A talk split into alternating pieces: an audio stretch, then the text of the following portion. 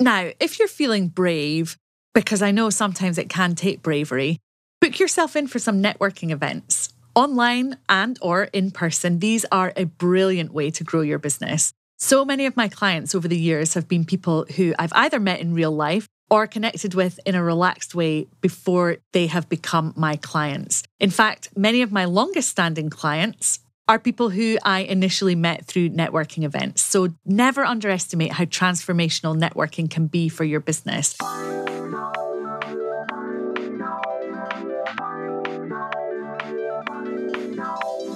Welcome to episode five of the Audience Growth Podcast. I'm your host, Nikki Hutchison, and today I'm going to be sharing with you things you can do right away to start growing your audience without spending money on ads.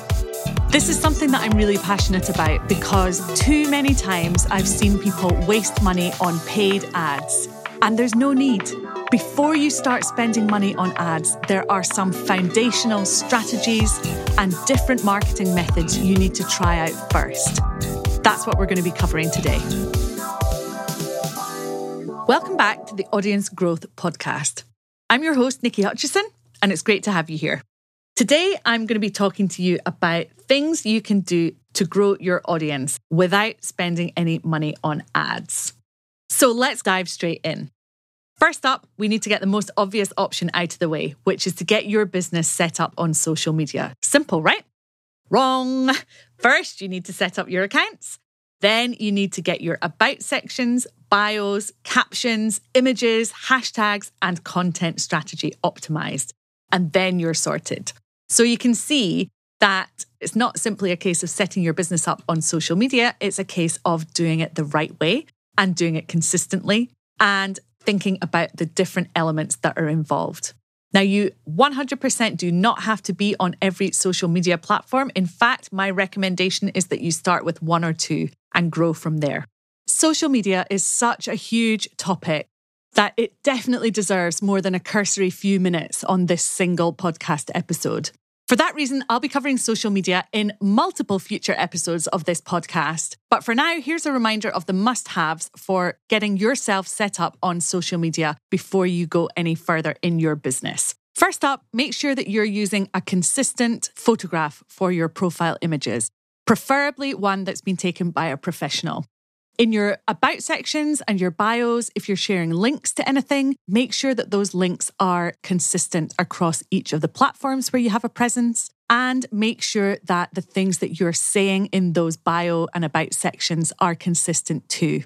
That way, when people come across your business, no matter where they find you online, they are going to know that they've come to the right place and they have found the person or the business that they're looking for. I've already covered growing an email list in detail in a previous episode. I'll link to that in the show notes. But how do you start? First of all, have a good old think about the type of work that you want to do. Most of us love our business, but if there was one element that you had to spend all of your time doing, if there was one service or one product that you had to sell for the rest of time or for the rest of this year, what would it be? Once you know, now work out what questions or needs your customers have that relate to that one thing. And then once you've worked out what those customer questions are, pick your favorites and create a resource or a freebie.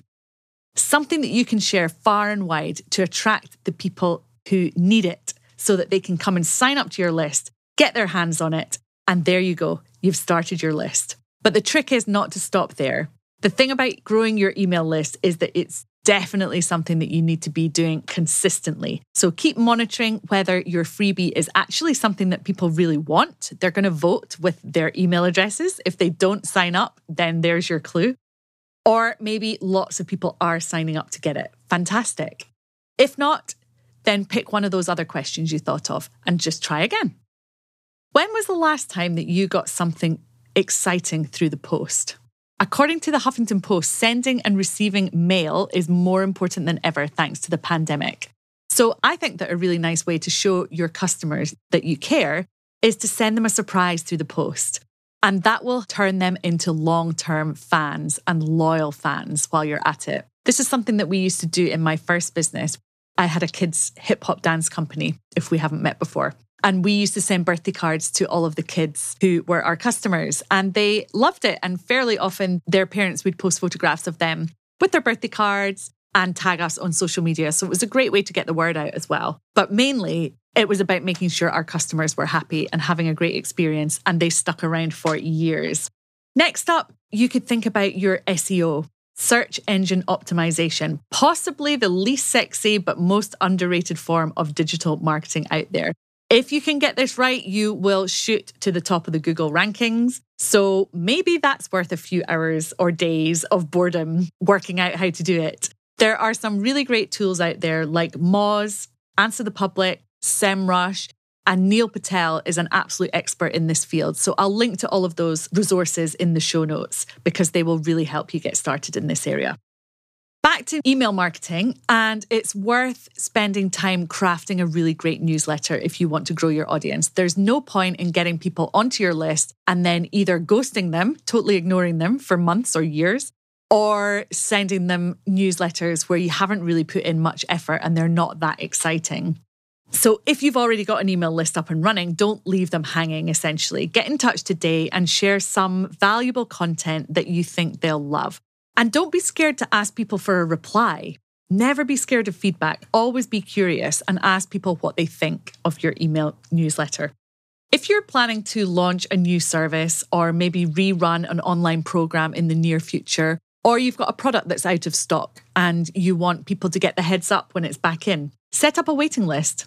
This identifies demand so that you can tell whether people are interested and waiting for you to do the thing or offer the thing. And it also gives you the perfect excuse to contact them once they've signed up and start warming them up in the weeks leading up to your launch or your product being back in stock. Polls and surveys can be quite divisive, but I love them because I believe that nothing is more important when you're creating your marketing strategy than consumer insight, which means knowing how your customers think, feel, and are likely to act.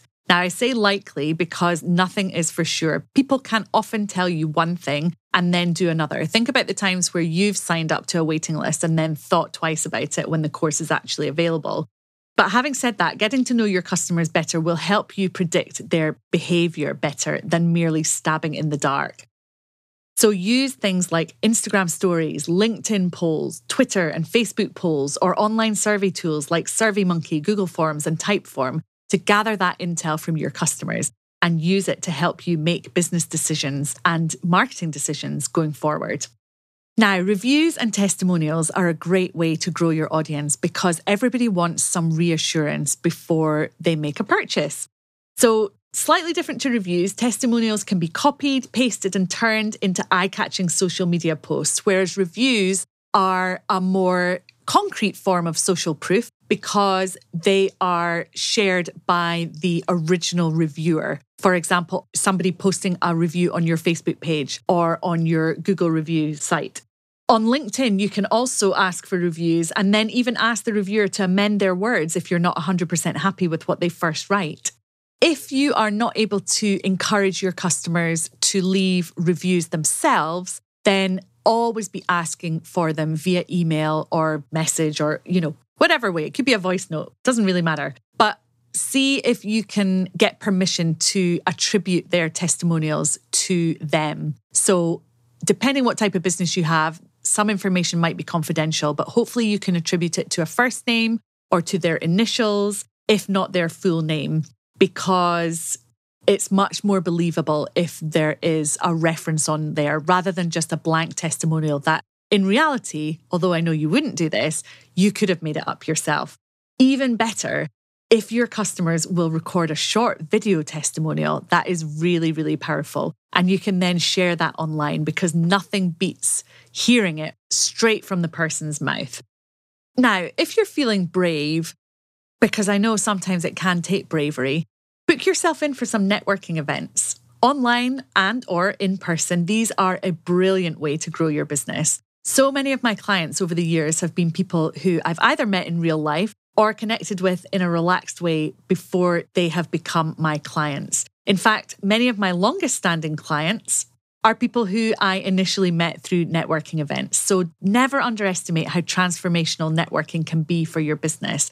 And if you're feeling super brave, then you might even want to think about hosting your own event. It can be seriously worthwhile. Yes, it can feel intimidating or daunting, but setting up your own style of networking events will enable you to get your face in front of people sooner rather than later. Another thing that can feel quite scary, but is absolutely a powerful way to grow not just your audience, but your bottom line is via personal outreach. Yep, it's time to actually talk to people again. So you might want to do it by text, messenger, DM, or if you're feeling really brave, a personalized video, but actually reaching out and maybe asking some questions, asking for an update, asking what they need right now, asking for feedback, asking for that testimonial. Whatever you need, it's never a bad idea to start a conversation with your existing customers or your potential customers because business nowadays is all about getting to know each other, building communities, and building relationships. So I highly recommend it. There are tools that you can use like Bonjoro or Vidyard if you're thinking about sending personalized videos. And I'll go into those in more detail in future episodes because they can be a really, really effective way, particularly to convert browsers into buyers or followers into customers. Hopefully, you can see the themes are coming across about how modern marketing should be done today. And it really is about getting to know people, you getting to know them, putting in the time and effort to understand them and what they need, and being quite open as the face of your business and allowing them to get to know you as well. Another favorite tip of mine is to be a joiner. So, whether it's an online community, a WhatsApp group, a membership you've had your eye on, a free Facebook group, untangle yourself from the day to day of growing your business and start building your network of potential clients and also friends it doesn't need to be a lonely journey as a solopreneur anymore, or indeed any type of entrepreneur. There is so much support out there, and you will find the right type of group for you. Of course, I would love for you to join my free Facebook community, which is called the Audience Growth Collective. And you can find information on my group programs and online community in the show notes. Another tip for growing your audience is to write, write, and write some more. Now, I know that not everybody listening to this will see themselves as a writer, but creating a writing habit and really letting the words flow and getting feedback, letting them flow some more, and then publishing maybe some short articles or some short social media posts. And then as you become more confident, mixing it up with longer form content like ebooks or blogs, maybe guest blogging for somebody, sharing your blogs onto platforms like Medium to get additional eyes on them, if you like writing, or if you are prepared to put in the effort and develop your skills in this area, then it's a fantastic way to grow your audience and to raise awareness of you and your business online. Now, back to social media, Facebook groups are obviously a popular way to grow your audience nowadays, but you want to be using them strategically. So you don't just want to be going into every single Facebook group that you possibly can and blasting it with content a good way to approach this is to make a list of the groups where your ideal customers are hanging out. Note down when you're allowed to promote in each group. So the rules will normally tell you how often, which days of the week or month, on which threads and in which format. For example, is video allowed and so on? Is it static images and a caption? Or is it purely text on a dedicated thread? You should be able to find all of this information in the group's rules section. And remember, on this podcast, we are not interested in getting involved in follow trains, follow for follow threads. These really will not grow your audience in a meaningful way. You might get followers, but it's unlikely that they'll stick around, and it's even less likely that they will engage or become buyers. Once you're in these Facebook groups, search for people who are asking questions that relate to your business or your service or your product, or that you have a point of view on. Start interacting and getting to know people in the group. And then, when it's appropriate and relevant, share details of your business. No spamming, though. Is that a deal? And I couldn't finish this list without mentioning podcasting. If you're not ready to start your own podcast, which I can promise you is not as hard as you might think, and it will bring new listeners into your world who will most likely turn into new customers, then you might want to think about looking to guest on a podcast. Again, not as hard as it might sound. A good way to start is by listening to a whole heap of podcasts and identifying the ones that you love. Then make the effort and start getting to know the host online. Not stalker style. You're not going to win any friends or guest interviews that way, but just start following their accounts, comment on the things where you have something to say, and see where it leads. If you really genuinely love their podcast, leave them a review and let them know. And when you do finally reach out to them, tell them that you left them that lovely review, because who doesn't love a bit of public adoration? If you know me, then you'll know that I am passionate about organic marketing and helping you to use this type of marketing that costs nothing or very little in clever ways to grow your businesses. We've covered just a few of those ways in today's episode. And if you're interested in finding out some more, then make sure you download my freebie 25 Ways to Grow Your Audience Without Paying for Ads. We'll link to that in the show notes. So, this has been a whistle stop tour of things you can do today to grow your audience. And I'd love to hear from you. Send me a DM on Instagram and tell me which of these topics you want me to deep dive into next, because the whole purpose of this podcast is to give you what you need and to help you on your audience growth journey. So, was there anything that stood out to you today as particularly useful that you'd love some more information on? If so, drop me that DM. If you've already left a review or rated this podcast on your favorite podcast platform, then thank you so much. I really do appreciate it. If you haven't yet done that, then can I ask you to do that today? It really does make such a difference. So thanks in advance for helping this podcaster out. Another thing that you can do that really helps is to share this podcast with your entrepreneurial friends and business owners in your life. The purpose of this podcast is to help you understand how to use marketing more effectively to grow your business. And the more people that I can help with that, the better. So, thank you so much in advance for sharing this with your network. And thanks for joining today. It's been great to have you along, and I will be back with another episode next week. See you then.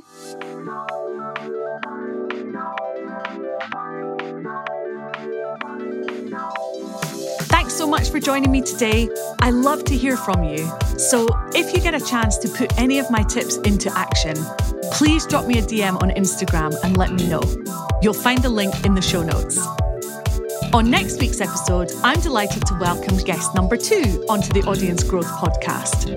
I'll be talking to Fleur Emery of Real Work, the online membership democratizing learning for women. Fleur has a wealth of knowledge, having grown both product and service based businesses and tried lots of different marketing methods along the way.